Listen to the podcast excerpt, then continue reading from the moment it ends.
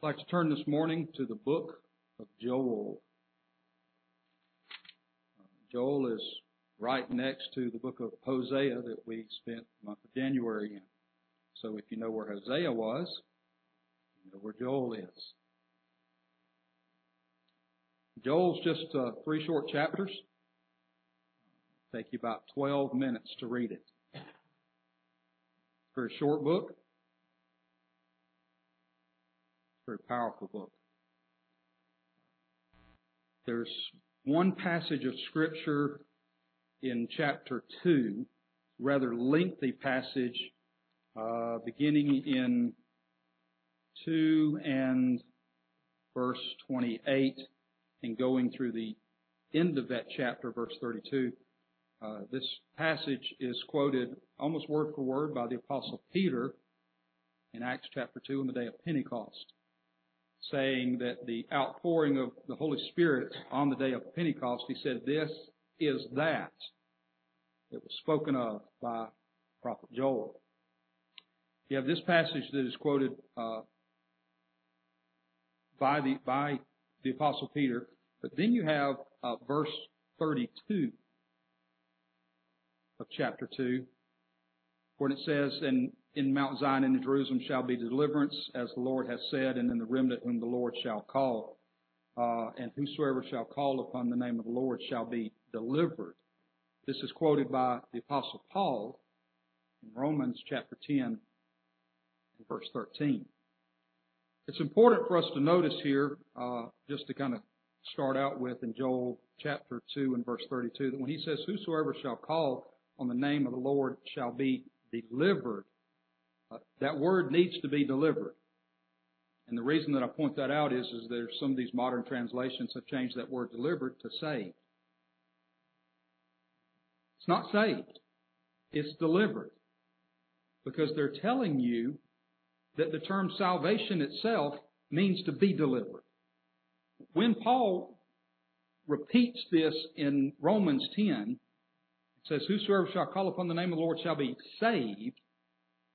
He's telling you that salvation is deliverance. And that salvation that is deliverance is not always eternal. There is deliverance that we need here and now in this life. Every time somebody is delivered, that doesn't necessarily mean they're born again. But we do know that every time somebody is born again, they are delivered. That distinction needs to be made. Don't let people play with these words. This is uh, maybe what we might call the second of the minor prophets. And it is minor only in the amount of content that is written. It is not minor in the quality that is written, nor is it minor in the importance of what is written. It's been said that modern religion can be described as a mile wide and an inch deep. I would, I would suggest that this describes a variety of people down through history. I would not say that religion today is any deeper or any more shallow than it has been in the history of mankind.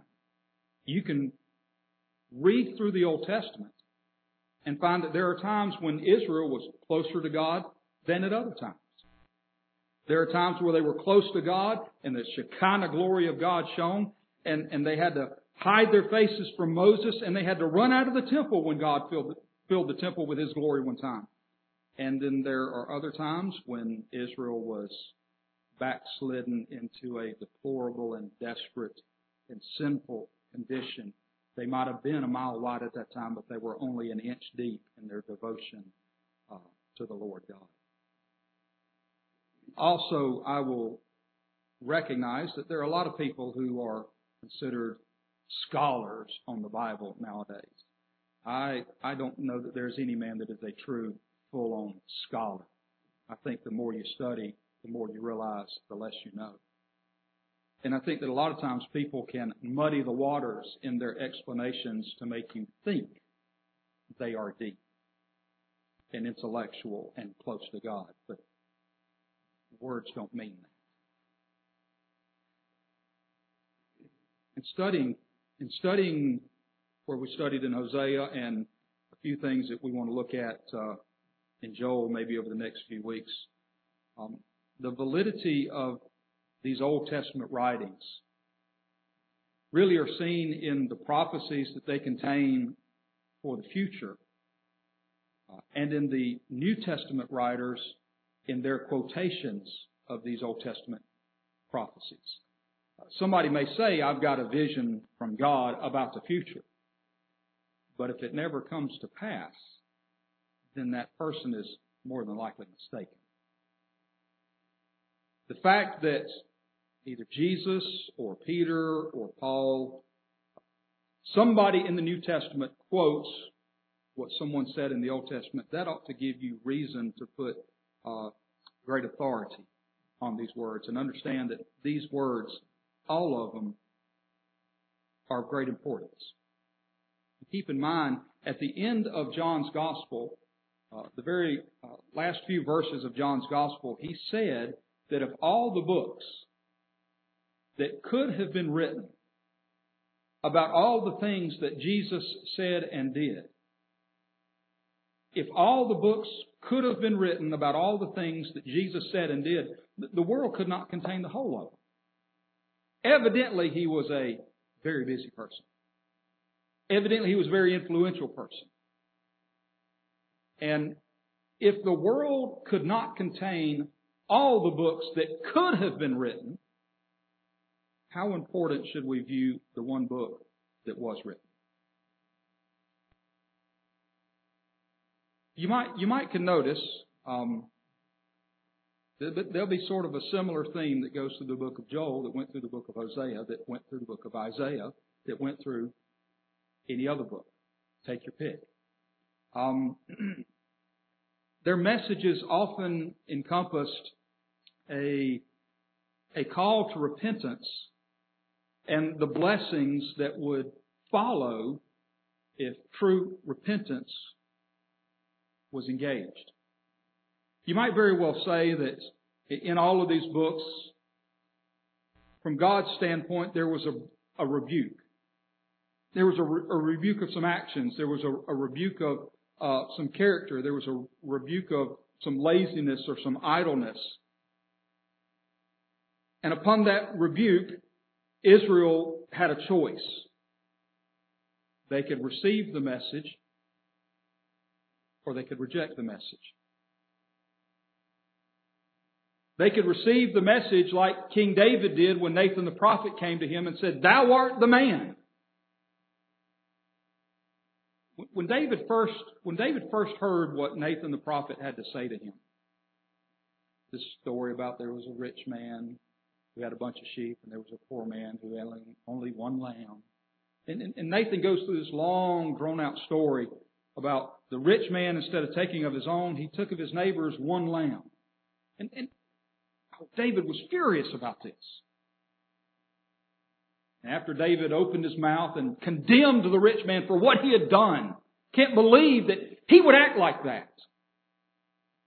Nathan said, Thou art the man, David. You're the one I'm talking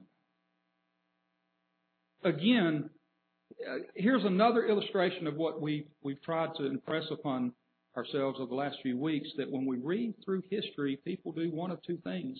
They either ignore it and say, well, that happened to them way back, to them way back then, or if I'd have been back there, I'd have been different.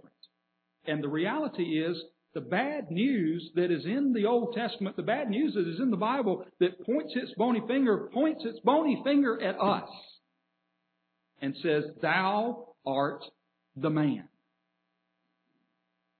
And it's on that that we see, well, throughout, throughout that whole situation in David's life.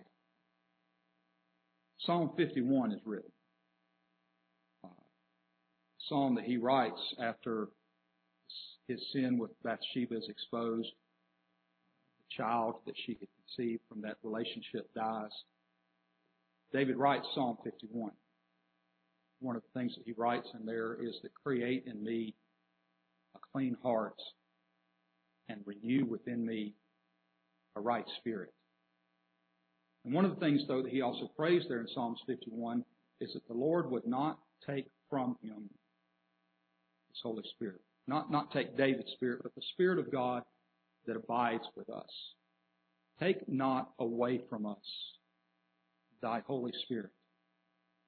Restore unto us, David, David also prays out, restore unto me the joy of thy salvation. And you'll find, you'll find in your own life, when there's joy from the Lord that accompanies you,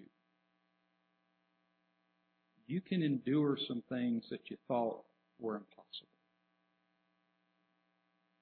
Well, David received the message that was brought forth. There was, there was then repentance that was seen in David's life.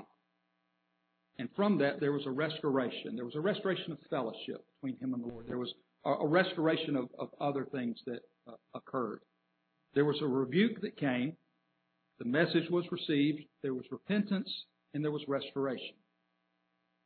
The opposite of that is there's a rebuke that comes and there's a rejection of the message. So often when the seers and the prophets would prophesy to Israel, especially if you look in the book of Isaiah, and it says that they would say to the seers, see not, and to the prophets, prophesy not. Prophesy not unto us right things, prophesy unto us smooth things, prophesy deceit.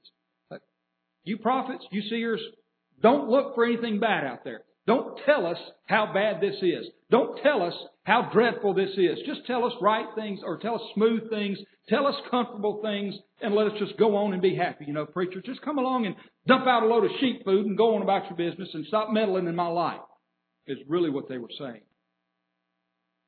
And boy, you, you just can look through the history of Israel and see the disastrous choices that they made and the consequences when they rejected the message that came from God. Um, in the Old Testament, it says that where there is no vision, the people perish. And so often, so often when people read that, uh, they think, well, what is your view of the church? Where do you see the church in five years? Where do you see the church in ten years? How do you think the church needs to be functioning in the future? That's not the vision that's under consideration. It's not a looking to the future. It's not a hope for the future. In the Old Testament, when there was a vision, it was word from God, is what it was. When there is no word from God, when there is no speaking from God, when there is no talking from God, the people perish. I believe it's in the uh, latter stages of the book of Judges. I think this is where it is, where uh, it says that there was no king in Israel, and therefore every man did that which was right in his own eyes. And we're we're a little bit like that in America with this uh, idea of relative morality. That morality is not a concrete, set in stone absolute. It's a fluid concept that uh, what is right to you may not be right to me, and what is right to me may not be right to you, and what we need to do is just live and let live. The only problem with that is uh, there's somebody who doesn't want to work in this world. And instead of working for what they get, they'd rather just go and take what's yours. Well, you can't just live and let live in that situation. Uh, if somebody was, was to be was to be shot breaking into somebody's house, the argument is often made, well, that, that's just unfair. You mean you, you're valuing your things more than you value that person's life. No. That person valued my things more than they valued their life. So there has to be a set in stone right and wrong for a society to continue in a civil manner. If rules are constantly changing, then you really don't know who you are, you don't know where you're at, and you don't know what you're doing.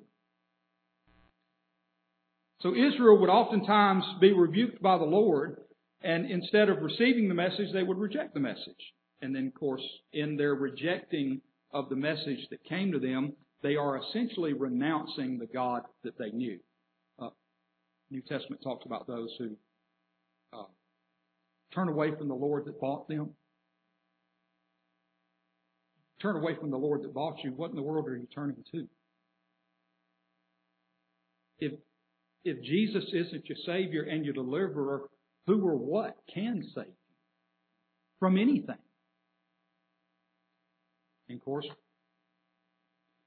as, as, as you come into the first century, the Pharisees and the Sadducees were constantly rejecting the message. They rejected the message of John the Baptist. They obviously rejected Jesus.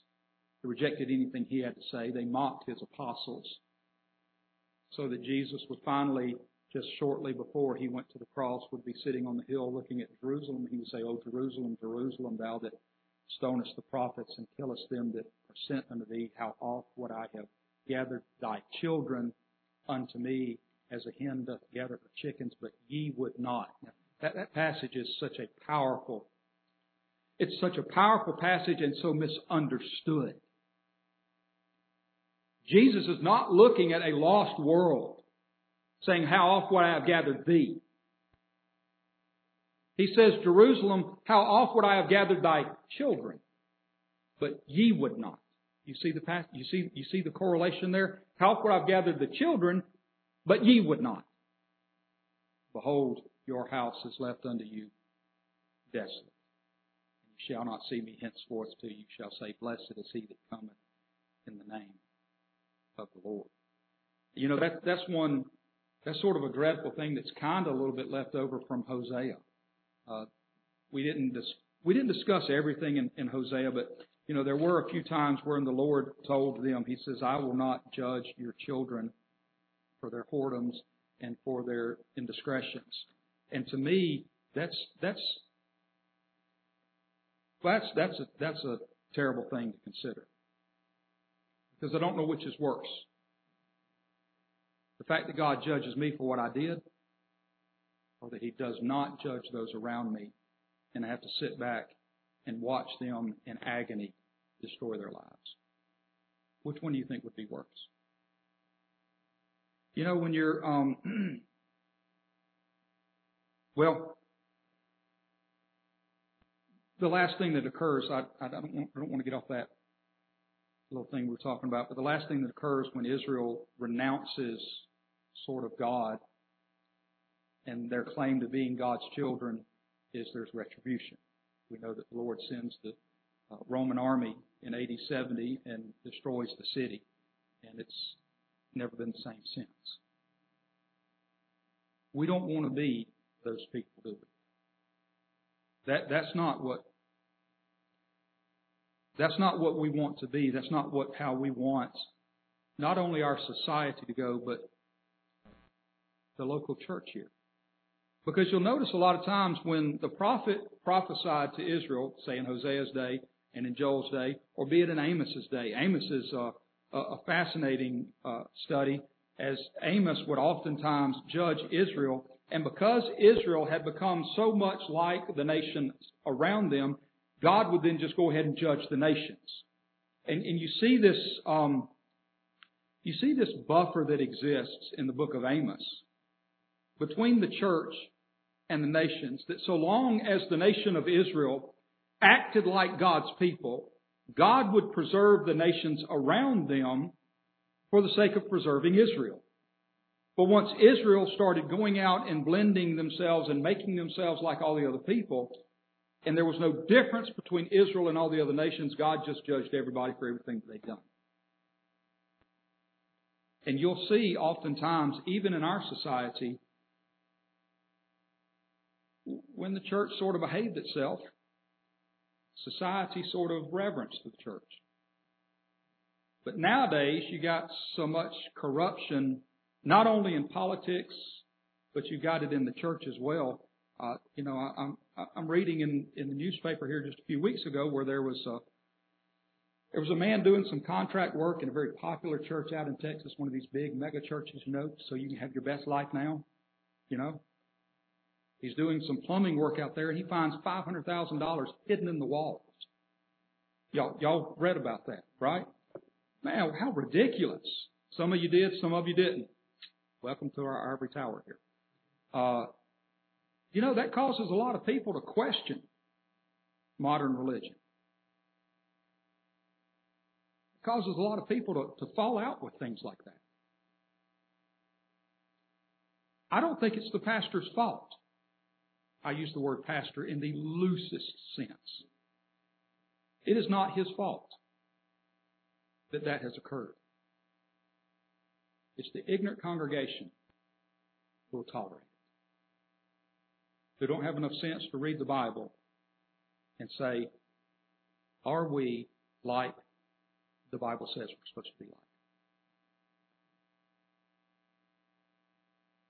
Stop having your ears tickled. Stop having your fancies delighted by the things of this world, is what I want to tell a lot of people. There are a lot of people who don't come here simply because we don't have enough entertainment for them and for their children. Because I've had people actually tell me, when I come to church, I don't want to have to deal with my kids. I want them to go to Sunday school I want them to go to the playground so I can sit in there and in peace worship God.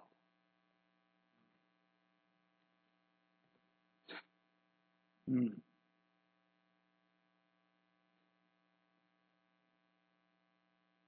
In Joel chapter 1,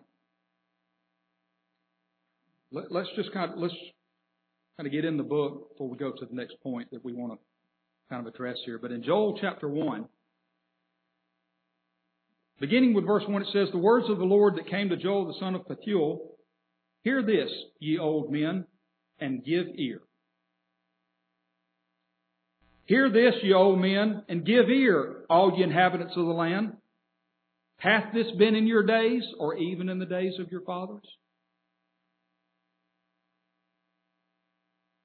Do we not oftentimes hear people say, you know, I remember going to association, I remember going to such and such meeting, and they had to drag out chairs, wasn't room enough to stand.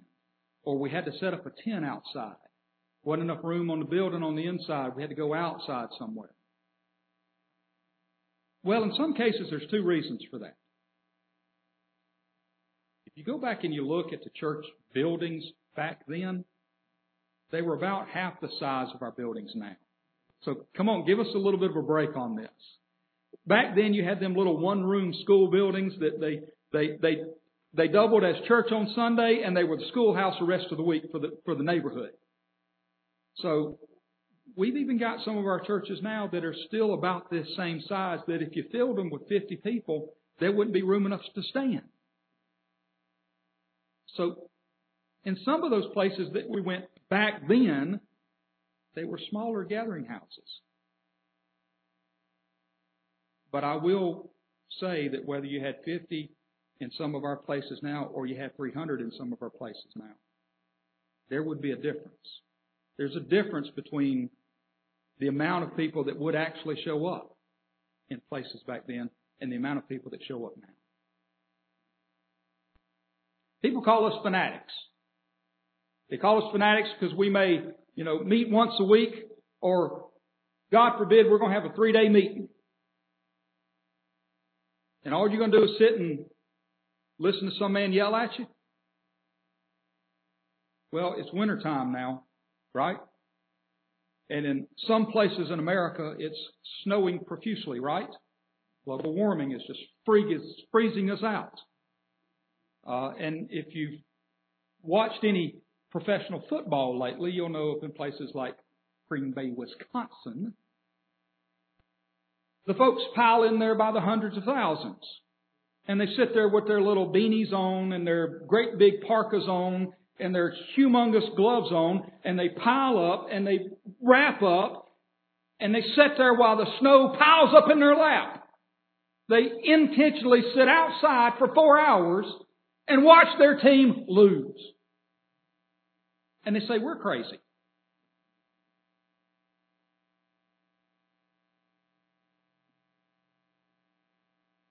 I dare say that if even some of our places nowadays, like I said, if we had just those small one room churches, they still wouldn't be flowed to, they still wouldn't be filled to overflowing because the desire of human beings is different.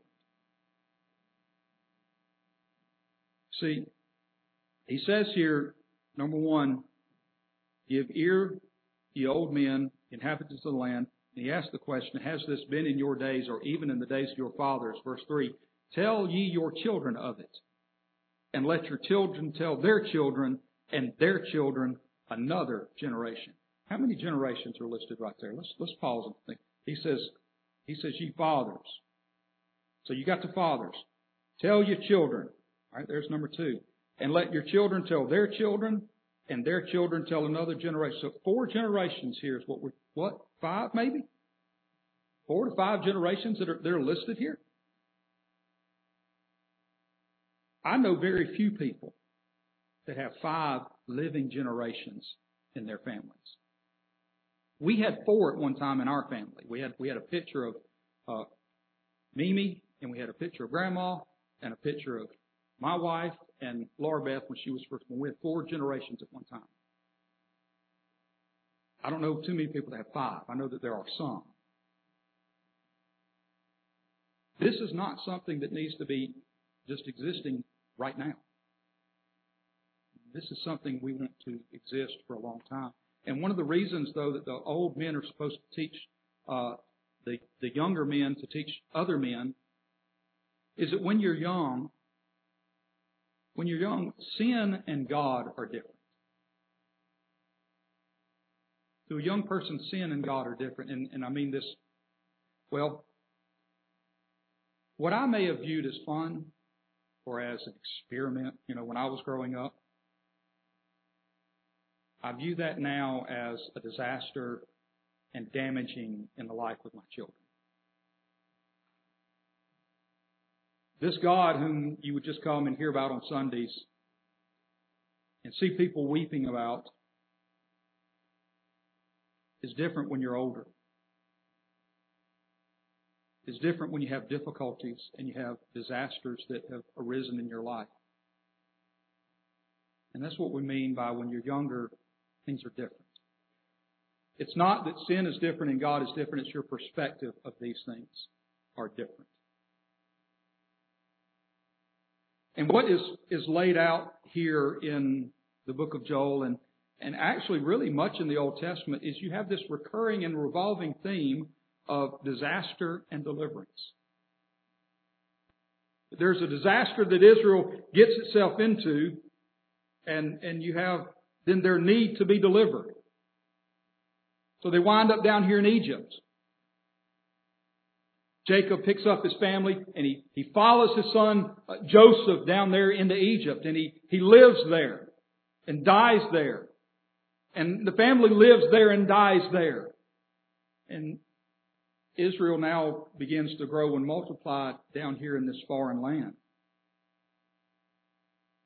They didn't really belong down there. They never should have been there. But they packed up, they moved to Egypt, they set up roots. And then after a period of 400 years, God has to send Moses to deliver them out of this heathen land. What you'll notice a lot of times is, is the disasters that occur, say in, here in the book of Joel, they're not a manufactured crisis by God. God does not manufacture crisis so that He can then come along and give you the answer or the cure to the crisis. Uh, there's a lot of things occurring in America right now where you might think this seems to be manufactured by men.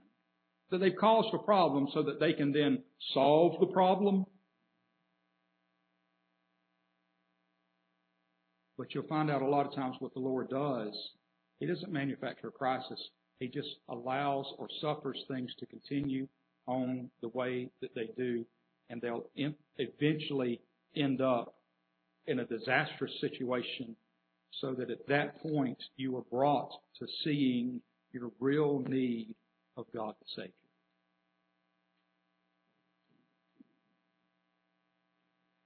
There's another thing that uh, there's another theme that sort of is seen throughout the book of Joel, uh, and that's the absolute unrivaled sovereignty of Almighty God in His creation. Um, God doesn't need um, He doesn't need a great army, as in tanks and guns and human foot soldiers to get things done. He doesn't need uh, these types of things to overpower those that oppose him. So, for example, um, in the book of Exodus, there's ten plagues brought upon the land. None of those plagues that are brought upon the land of Egypt are by human means. There's a plague of darkness and frogs and flies and lice and locusts, murrain, and then there's the mysterious death of the firstborn of all the families in Egypt. He used a lot of things at that time. In 1 Samuel chapter 7, when the Philistines have come up to fight against Israel, it says that the Lord thundered with a great thunder and discomfited the Philistines. So he's not even using animals or bugs or anything at that time. He just thunders really loud and scares these bold men to death. Then there's the time in 2 Kings 6 where uh, he causes the Assyrian army to hear the sound of horses and of chariots. And there are no horses and chariots. God can use anything He wants to. To bring to naught those that oppose Him. And it's interesting how we may look at this and we look at the ten plagues and we look at the imagination of the, uh, the armies hearing things that aren't there. Y'all have never been laying in bed at night and said, what was that sound? Y'all ever been in your house during the thunderstorm and it, it thunders so loud the whole house rattles?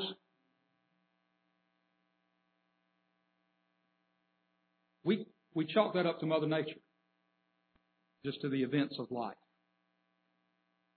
without ever really thinking at times, is this the Lord talking to us?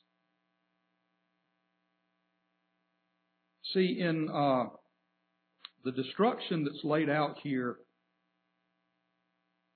in Joel doesn't come from uh, a vast invading human army.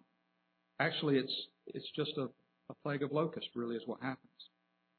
You look in verse four of chapter one. It says, "That which the palmer worm hath left, left hath the locust eaten, and that which the locust hath left hath the cankerworm eaten, and that which the cankerworm hath left hath the caterpillar eaten." Verse six.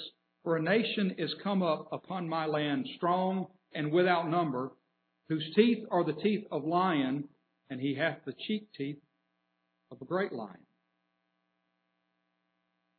Here he calls them, in verse 6, he says, a nation which has come up upon my land. If you notice in chapter 2 uh, and verse 25, the last half of it, uh, when he talks again about what the locusts have eaten, the cankerworm, the caterpillar, and the palmer worm, he calls them my great army which I sit among you. That's, that's 225.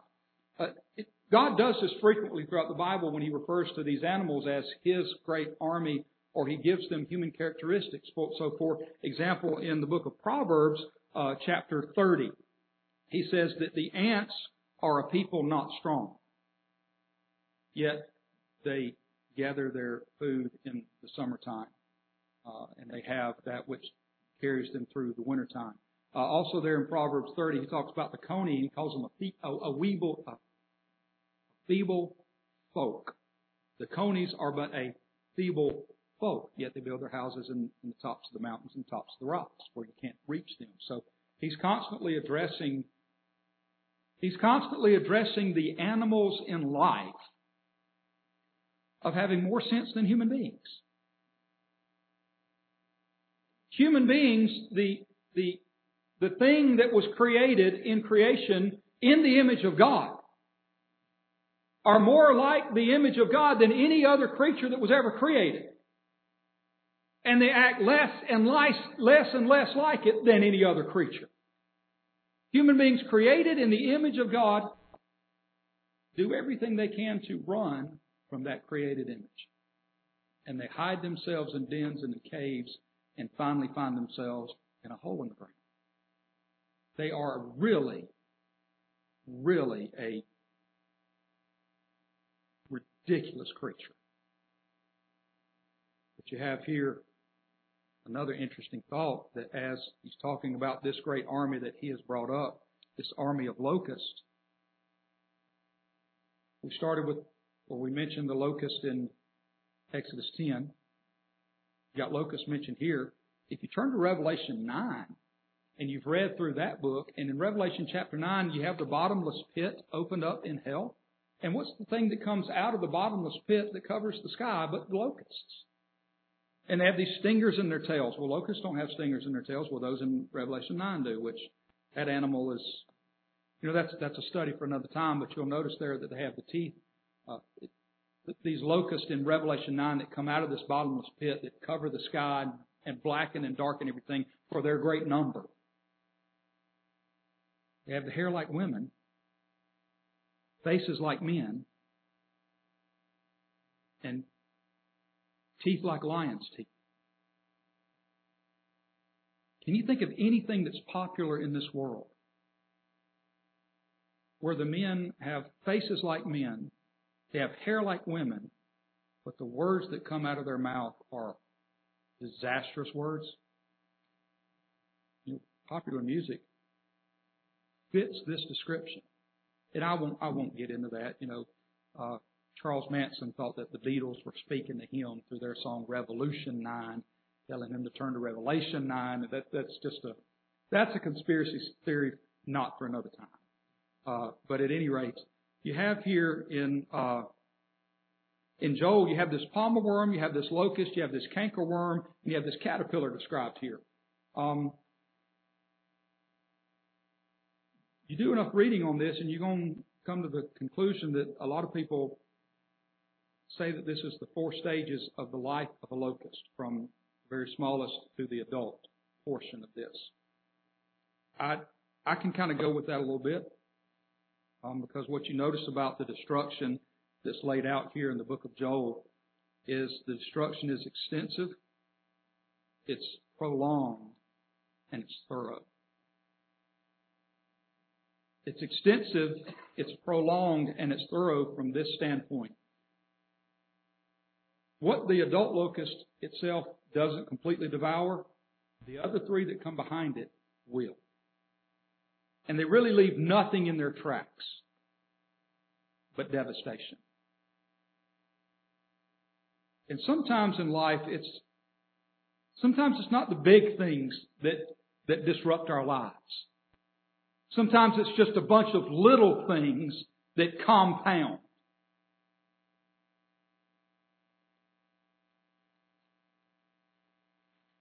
Mama gets angry.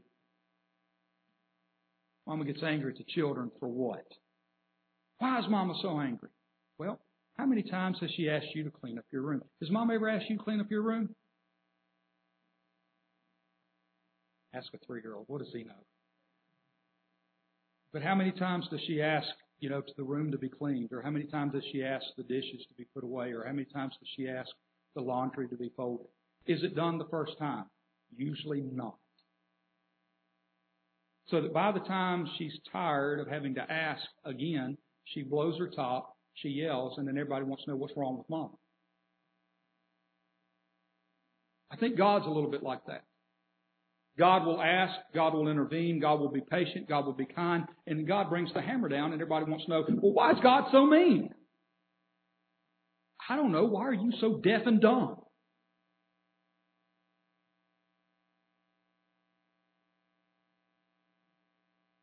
Sometimes these little things, they just build up, they build up, they build up. And then it's just one calamity after another until disaster strikes. in chapter 1, um, so for example, he says that in verse 10, the field is wasted, the land mourneth. For the corn is wasted, the new wine is dried up, and the oil languishes. Uh, that sounds like a famine, doesn't it? Uh, notice also in verse 17 of chapter 1, the seed is rotten under their clods. You know what a clod is? You clods of dirt. Uh, when when the farmer plows his field and then he sows his field and you kind of cover that back over, what causes the seed to rot under the ground? Lack of rain. There's no rain to water that, and the seed rots. So not only is there a famine, but there's also a drought. There's a famine because there's a drought. Verse 17, the garners are laid desolate and barns are broken down, for the corn is withered. The garners are, are the grain bins where you store your harvest. They're broken down because there's nothing, they're not being used. Uh, verse 19 describes a fire that burns all the trees of the field, and verse 20 describes yet again another drought.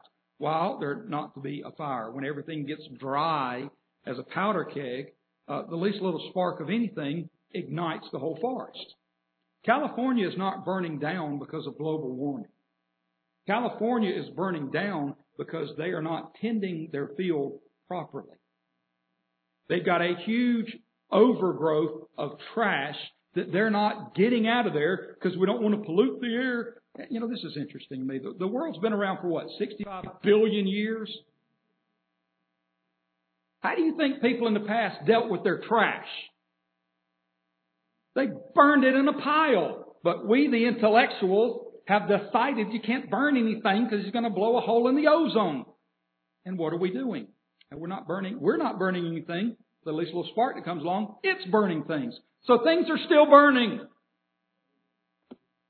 Wow. Sometimes these people out here are like three year olds in a china shop. You just wish they'd keep their hands to themselves and stop touching things. Now, I digress. Um, one of the things that's also is, note, is, is, noticed here in the book of Joel, throughout the destruction uh, that comes along, is that there is a loss of life's luxuries. Notice verse uh, 5 of chapter 1. Verse 5 of chapter 1, it, as he as he calls the elders to attention and says, you know, pay attention and make your kids pay attention. And then the second thing he, he calls to their attention is, you weren't invaded by the Chaldeans and you weren't invaded by the Babylonians and you weren't invaded by the Syrians. You were invaded by bugs. And you couldn't stop it. They were so great without number. That doesn't mean you can't number them. It just means there's so many of them it'd be impossible to number them because the time you get these counted, they done moved and somebody else is in its place. And it's just mass confusion everywhere. The first thing he says is, awake ye, weep, ye drunkard, wake ye drunkards, weep and howl. What? These are the people we're talking to first? Awake ye drunkards and weep and howl, all ye drinkers of wine because of the new wine, for it is cut off from your mouth. These are the people we're talking to? Absolutely. What is the purpose for the drunkards and the drinking of wine? There's two reasons for this. There's a festive attitude, and there's a forgetful attitude. Now, I do realize that Paul told Timothy in the New Testament, take a little wine for thy stomach's sake and thy often infirmities, that there are, there are healthful properties of red wine. I realize that. It amazes me that the teetotalers, who evidently just don't read the Bible, but you got a group out here who they do nothing but party and play. Then you got another group out here that they do nothing but drink to forget. The question I think that is being asked about this is when he says, Awake, ye drunkards, weep and howl. And he is asking, What do you use to numb yourself to the troubles of this world and to the voice of God? There's a lot of people who numb themselves to the voice of God because they think they're doing okay because they live in a fine big house and they drive fine cars and they have food on their table. Oh, I don't need God. Who do you think has given you the ability to live in the house and buy the house and drive the car and have food to put in your refrigerator? Who do you think has made that possible? God Himself. And we've seen in the last two years how that when men will get into something and they will overreact and they will panic, how we're now wondering, are our shelves ever going to be restocked? But now here's, here's a query for you. Here's a question to you. I go down the, the, the grocery aisle and there's no bread over here. Or I'll go down the, there's no frozen waffles over here. Or I'll go down the back aisle and there's no, there's no bottled water down here. We can't find this type of stuff, can we? But the candy aisle is just stacked from end to end. They can't get our water to us. They can't get our bread to us. They can't get our, our meat to us. But they can get our, our Valentine's candy to us. Where'd all that stuff come from? Who manufactured it and who drove it here? I tell you what, why don't we pay the driver to drop off the candy in, in the ditch and go get some real food? How about that? I think we've seen that when, when men put their hands to things in a panicked way, it usually devolves.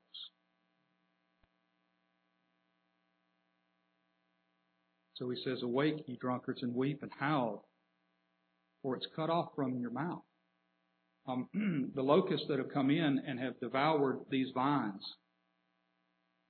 the locusts that have come in and, and stripped the trees bare, as, as it lays out here in this first chapter, um, there are no grapes on the vines. The reason that there are no grapes on the vines, there are no vines for them to be on. And the reason that there are no vines growing is that they destroyed the branch that the vine grows from. It's a um, Well, well, Nancy, let's say it was trickle down economics. A lot of folk want to kick off on some of the things that people have tried to put in the past, but trickle down economics is real because trickle down suffering is real also. If you destroy the branch, there'll be no vine. If you destroy the vine, there'll be no grape. And if you destroy the grape, there'll be no food that comes from it. It's just that simple. And what the Lord is saying to these folks, uh, you know, you don't have to be, you don't have to be a drinker to be to be drunk on something. Um, you can be intoxicated with a lot of things. Uh, so, for example, uh, in here, Joel 1, Joel 2, there's a time where they, they say to the elders, uh, call for a solemn assembly and fast. And there was a time when uh, a man in Matthew 17 brought his son possessed with the devil to the disciples, begging the disciples to cast out this devil. Jesus, Jesus up on top of a mountain in Matthew 17 with uh, Peter, James, and John, being transfigured, showing them things that are just absolutely marvelous. And Peter's too busy talking not listening and looking. Finally, they come down off the mountain, and the man is still down there with his afflicted son, and he says, You know, we, we begged your disciples to, to heal him and cast out this demon, and they couldn't. What's the problem? Jesus says, This kind goeth out not but by prayer and fasting. You can fast from a lot of things in life. We automatically think food when we think fasting because Sure, there's some of us that could stand to fast a little bit. You should probably just go real fast, buy the fast food. But you can also fast from entertainment, TV, sports. Nothing wrong with kids playing sports, but 95% of the children that are playing sports nowadays are not going to be the next Michael Jordan. But parents will sacrifice 20 years of a child's life, trotting them off to ball games every Friday, every Saturday, and now on Sundays. For what? Oh, we got to get them well rounded. There may come a time where those things are taken from us. Then what do you have? Oh, yeah, that's already occurred. You can fast from a lot of things. The thing that people fast from the most, though, is church attendance and devotion to the Lord. See, we have freedom in America to come and go as we please right now. We have freedom to come and go and do what we want for right now. And I'm all for us having our freedoms. Uh, but I, I listened to a man the other day. He said, "You know, you need to you need to stop wagging your tongue about your freedoms and start talking about your responsibilities. You have the freedom as a free individual that when we leave church here to go and do most anything you want to and stay out as long as you want to. Nobody's going to. You're most of y'all are adults in here. Most of y'all are adults. Some of y'all are grown up. And you have the freedom to go and do what you want to do. I mean, you ain't even got to go home tonight, right? I mean, when you were younger, wasn't, wasn't that just the joy? I can't wait till I move out. I'm going to stay out as late as I want to and stay up as long as I want to. Nobody's going to tell me when to go to bed and nobody's going to tell me when to eat my broccoli. I mean, wasn't that just great? And, and now that I'm adult, I can stay out as long as I want to.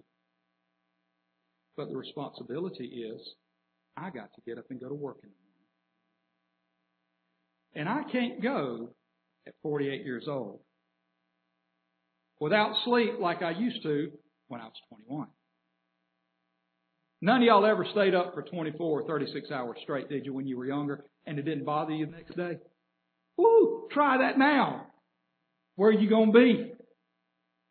I'll be at work in body only if I make it. One of the things that uh, one of the things also that's that's laid out here, um, I'll go ahead and just get to it real quick. Like in uh, because of the famine, because of the drought, because of the fire, you also come into something else. You come into an economic collapse. Um, notice in verse nine of chapter one. He says that the meat offering and the drink offering is cut off from the house of the Lord. The priests, the Lord's ministers, mourn. The meat offering and the drink offering are cut off. Well, that's because there's a, a drought and famine in the land. The meat offering and the drink offering, they, they can't be made then with the grapes and they can't be made with the flour and they can't be made with oil anymore. But there's something else to this. The meat offering, and you can read this in the book of Leviticus chapter 2. You can go back and read the first three verses of Leviticus chapter 2 about this meat offering. And you'll find that when the meat offering was brought to the priest, the priest took a portion out of that for himself and offered the rest of it to the Lord.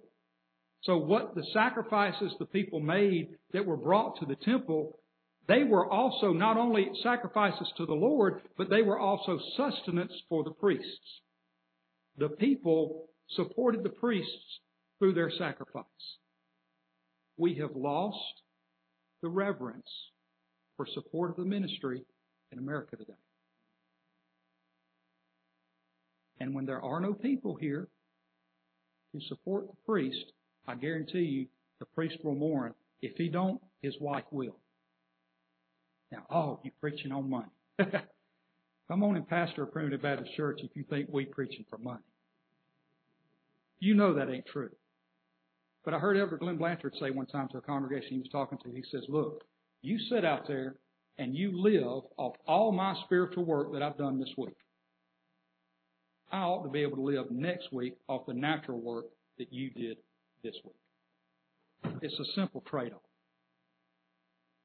I mean, how many of our congregations would work three jobs to make ends meet and still be at church on Sunday? Ponder that. Because I know that there are people who only work one job and don't come every Sunday. there's a complete economic collapse that's laid out in Joel chapter 1. You say, well, well, this has been pretty dreadful. How are we going to get through this? I'm going to give you two, two scriptures. Uh, well, while you're in Joel, just turn over and read Joel chapter 1, verse 14. He says, Sanctify a fast, call a solemn assembly, gather the elders and all the inhabitants of the land into the house of the Lord your God, and cry unto the Lord.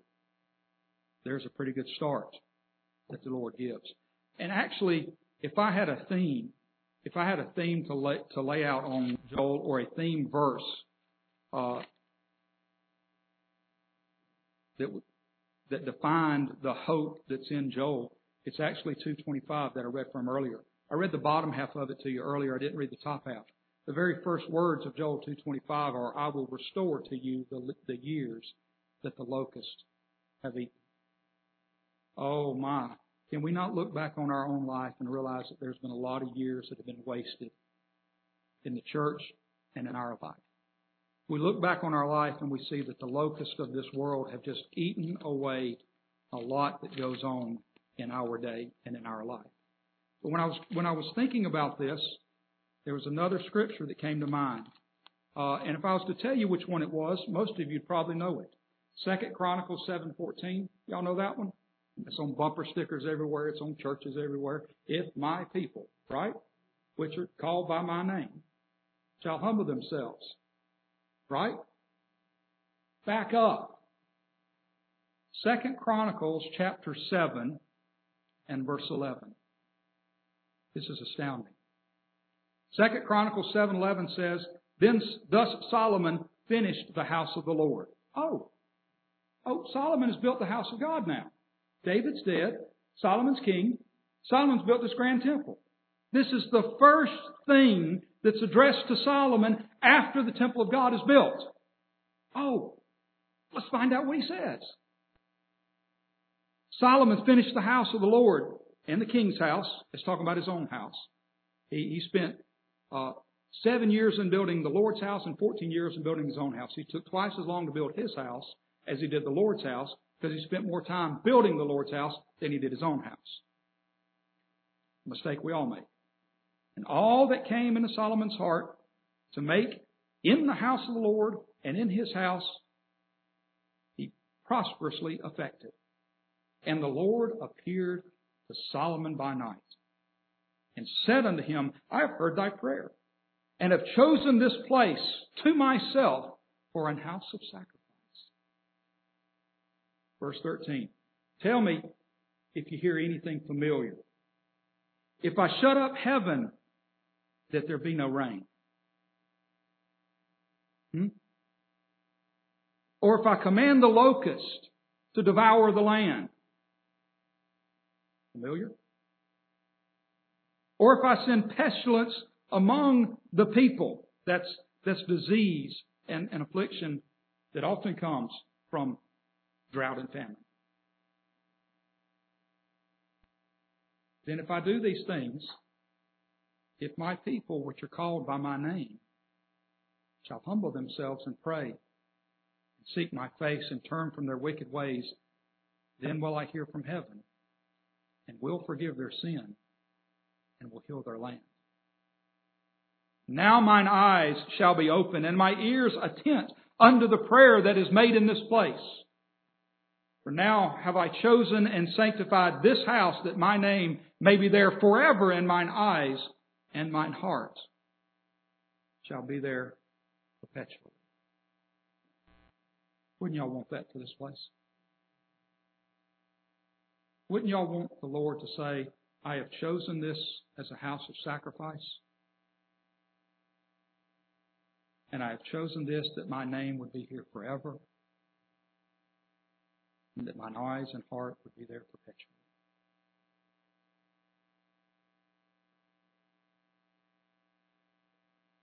You say, but the church of Ephesus doesn't exist, the, the church at Laodicea doesn't exist, none of those churches in the first century exist. That's true. But you know, if the Lord was to send a revival here, starting right now and it lasts 40 years. That would take out most of us that are in here. It would be the rest of our life. And then these young children that are growing up, you know, some of them will be 50, some of them will be 60, some of them will be 40. They'd have the opportunity to start again. But you think how great that would be if we had a revival that lasted in this in this house 40 years. That would that would walk every one of us in here that are above 20 probably to the grave. What a great time.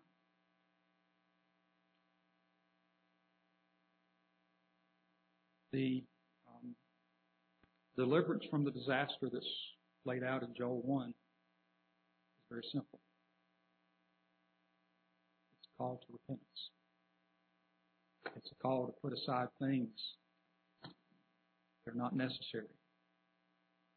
The government told us two years ago that there was a group of people in America that were not essential. They deemed the church not essential. A lot of churches got angry about that. And those who love the church should have gotten angry about that. But what should have made, made us even more angry is that many years the church itself has deemed God unessential. That He's not a genie that we rub once in a while when we need our gift. He's our Father. He's a Father that provides a roof over our head and clothes on our back and food in our stomach every day.